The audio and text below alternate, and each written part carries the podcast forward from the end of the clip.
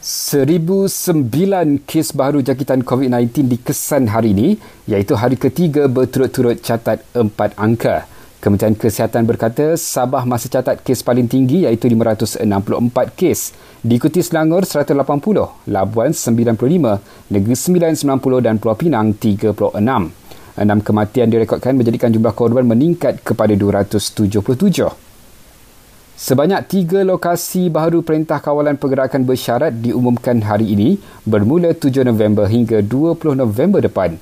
Menurut Menteri Pertahanan Datuk Seri Ismail Sabri, ketiga-tiga lokasi itu ialah Mukim Parit Buntar Perak, Mukim Rasau Terengganu dan Mukim Jimah Negeri Sembilan. Sementara itu, penganut agama Hindu dibenar ikuti sesi upacara sembahyang pada hari pertama sahaja sempena di Pabali 14 November ini. Namun jelas Datuk Seri Ismail Sabri Yaakob, pergerakan berentas daerah atau negeri dari kawasan PKPD dan PKPB adalah tidak dibenarkan. Jumlah jemaah solat Jumaat dalam zon hijau dan zon kuning di wilayah persekutuan diperluaskan kepada 1 per 3 daripada kapasiti masjid dan surau. Namun, menurut Menteri di Jabatan Perdana Menteri Datuk Seri Dr. Zulkifli Muhammad Al-Bakri, jumlah jemaah solat Jumaat di zon merah pula dihadkan kepada 12 orang dan 3 orang untuk solat fardu.